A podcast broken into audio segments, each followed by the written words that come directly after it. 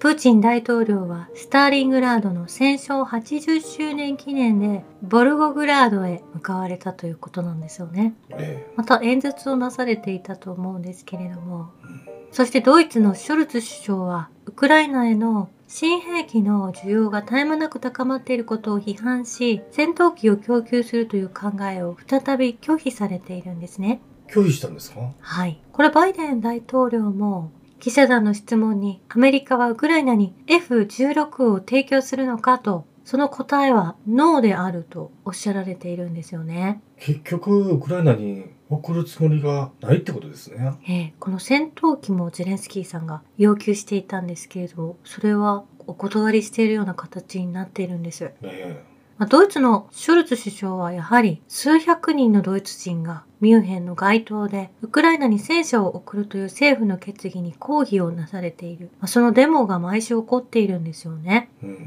まあ今のドイツは主導権はアメリカが握っていると国民たちが訴えかけているわけです。分かってるわけですねはい。Give Peace a Chance。NATO 政府の嘘にノーを叩きつける国民たちがデモを行っているようなんですけれども、うん NATO 指導部がドイツのラムシュタイン基地で会議を行っている間も、ウクライナへの武器供与に反対するドイツ人は、ベルリンの米国大使館に向かってデモ行進を行っていたんです。そしてフランスの将軍は、フランス軍の弱体化につながるとしてキエフに戦車を供給しないよう要求しているんですよね。えそして NATO の報道担当によると、ストルテンブルグ事務総長は、これどの国も戦闘機を送らないとおっしゃられているので、反対する国が増えてきている中、韓国と日本、アメリカ属国の方に NATO が動いているというような形になると思うんですよね。え要は当てがなくなって韓国と日本にたかりに来たわけでしょええアメリカの FOX ニュースのタッカー・カールソンさんは、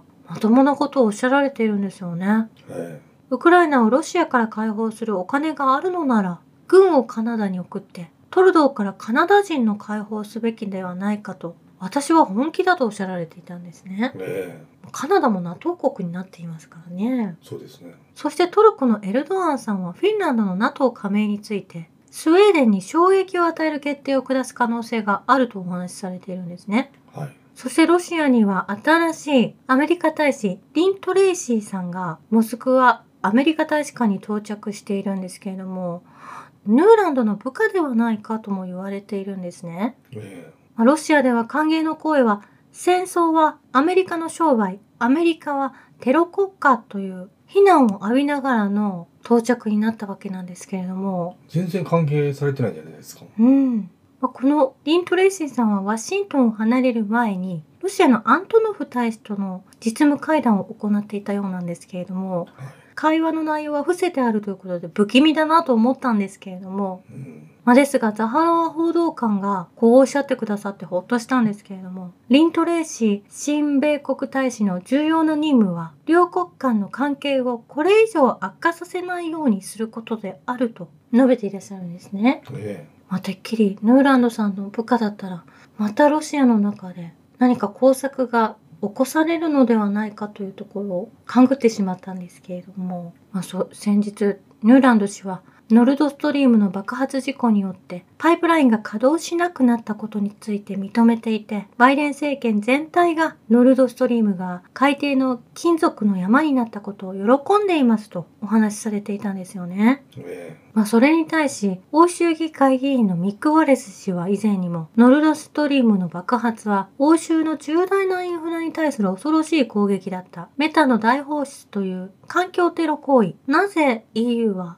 犯人を見つけることにあまり関心を示さないのでしょうか？とおっしゃられていたんですけれども、まあアメリカ政府がこれをやったとノーランド氏がおっしゃられているんですよね。え。まあ、このノルドストリームを作る工程の中で反対した人物がいたんですけれども、それがオバマさんとトランプ氏もこの妨害をしてきたということなんですね、事実。トランプもですか？ええ。ですが、ドイツの国民はやはり燃料が送られてくる、ロシアから送られてくるノルドストリームの開通を今も要求していて、ロシアの国旗を皆さんで振っていらっしゃるんですよ。うん。まあ最近は Twitter ファイルのおかげでいろんなことが明らかになってきたんですけれども、えこの Google の検索結果で上がってこないものがたくささんあるなと思っていたんですけれどもいつものニュース検索してもあんまり上がってこないですからね。そしてやはり大事な歴史的問題ですとかそういったものもだんだん隠されてきているなとは気づいてはいたんですけれども、えまあ、英国で50歳未満へのブースターを廃止したニュース速報を隠していたことも判明しているんですね。えはい。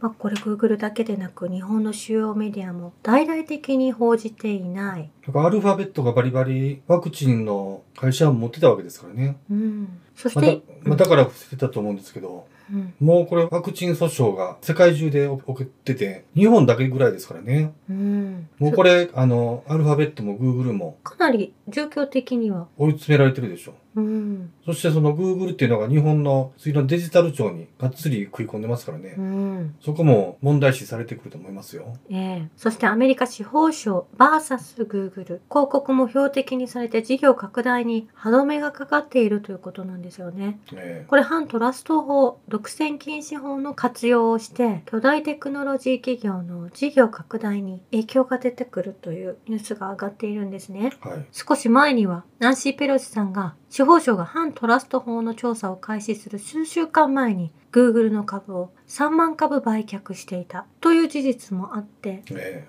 まあ一時そう Google の株が下落したということなんですけれどもえうん。まあ、ですが EU の技術官僚の方がマスクはツイッターで自由な発言を押さえつけないと制裁を与えると脅しにかかっているんですよね。はい。EU の価値観透明性担当委員のベラウヨローバーは我々には遵守しなければならない規制がありさもなければ制裁があると本当によっぽど知られてはいけないことがたくさんあるということだと思うんですけれども、うん。まあ、特に Twitter と Google が戦ってるわけでもありませんけれども明らかに問題の歪みが出てきていると思うんですね。えそしてイギリス軍もイギリスの国民を監視しているという証拠が出てきたようなんですね。えはい。政府のコロナ政策であるロックダウンやワクチンパスポートについて批判している人を専門家も含めイギリス軍の情報戦部隊が監視記録しているということ、まあ、そういったことが分かってきたわけなんですよ。え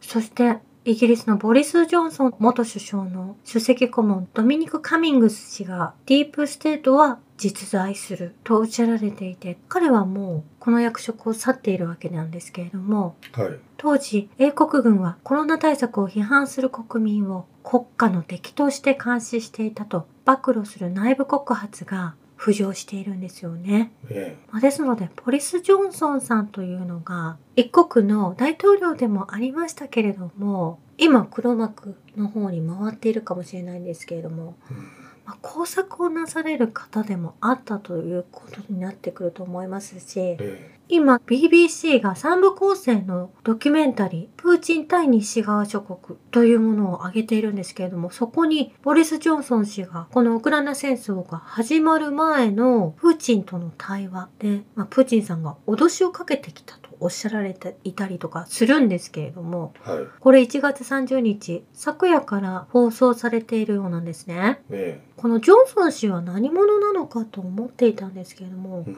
やはりこういったプロパガンダに買われている、まあ、投資家ジョージ・ソロスたちの、まあ、部下であるということが分かってくると思うんですね。えええそうなりますよねでいいと思うけど。まあ、この BBC のドキュメンタリーにせよ、ヌーランドの部下がロシア入りしたり、アメリカ、ドイツともに武器を送らないっていう動きからして、うんまあこれもうウクライナ戦争は終わったんだなというふうに思いますし、うんあと、このコロナワクチン騒動も、昨晩から私たちも結構突っ込んだ内容で話してますけど、うん。バンになってないところからね、うん。河野の監視も行き届いてないぐらい、やれ太陽光だのっていう、あの、河野もかかってるでしょ。あの三浦瑠麗さんのご主人の会社が10億円トラブルという、まあ、東京地検の捜査が入っているのが、まあ、政界に飛び火するだろうと言われているんですよね。ね、だからもうバタバタしてるわけなんですよね、おそらく。うんまあ、なぜこの自民党は、まあ、こういった人物たちを、まあ、いろんな政治家の中もそうですしテレビ局が不気味なコメンテーターを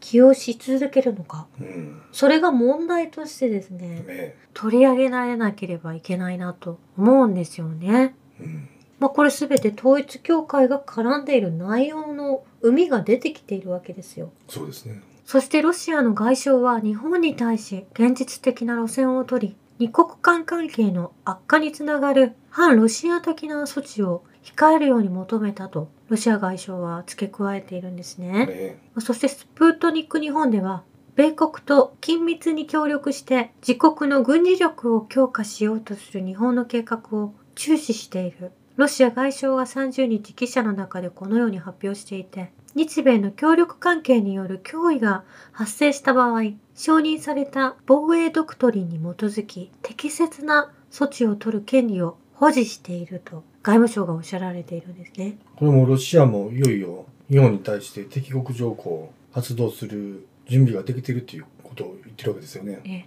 ということはロシアはやはりもう勝利が見えている、まあ、勝利をしたというようなことになってくるんじゃないかなと思うんですよねこ。れも仕方ないですよ。ロシア側もこの半年ずっと日本にメッセージを送ってきたわけですからね。うん、北方領土の問題もそうですし、ええこの日本の政府が半島人が支配しているということもうん伝えてますし、うん、ウクライナ、ウクライナの支援、あとロシアへの制裁、嘘情報を流す言論人やニュースキャスターなどの締め出しとか、うん、段階的に出してきて話し合いの場を作ろうとしてたわけですよね。はい、それを結局岸田は何も動かずにうん、推し進めているという状態にいよいよロシア側も日本に対して敵国条項を発動しますよっていうふうに最後のカードを切ろうとしてるわけですよね。ええ。まあでもこれは日本に住む私たち日本国民にとってはうん、これはもうやむを得ないことですしうん、速やかにそういうそれを発動してもらって掃除をしてもらいたいところですよね。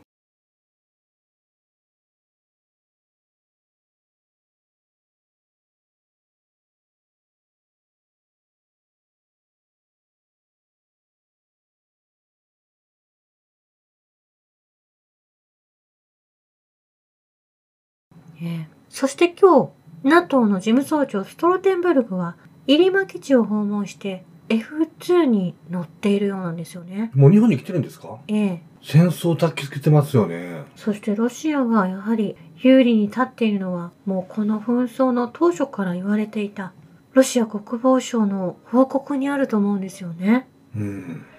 米国人科学者が薬物中毒に苦しむウクライナ人軍人に生物学的実験を行ったことを明らかにしています。そしてまたペンタゴンが今あるウイルスのパンデミックの創出に関与している証拠を提示しているんです。提示しましたか？はい。証拠をずっと集めてきていたんですよね。え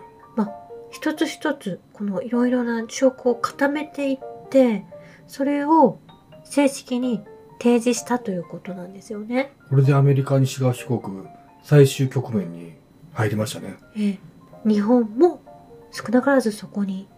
関与しているということになると思うんですね。いや大きく関与してるでしょう。はい。以上です。ありがとうございました。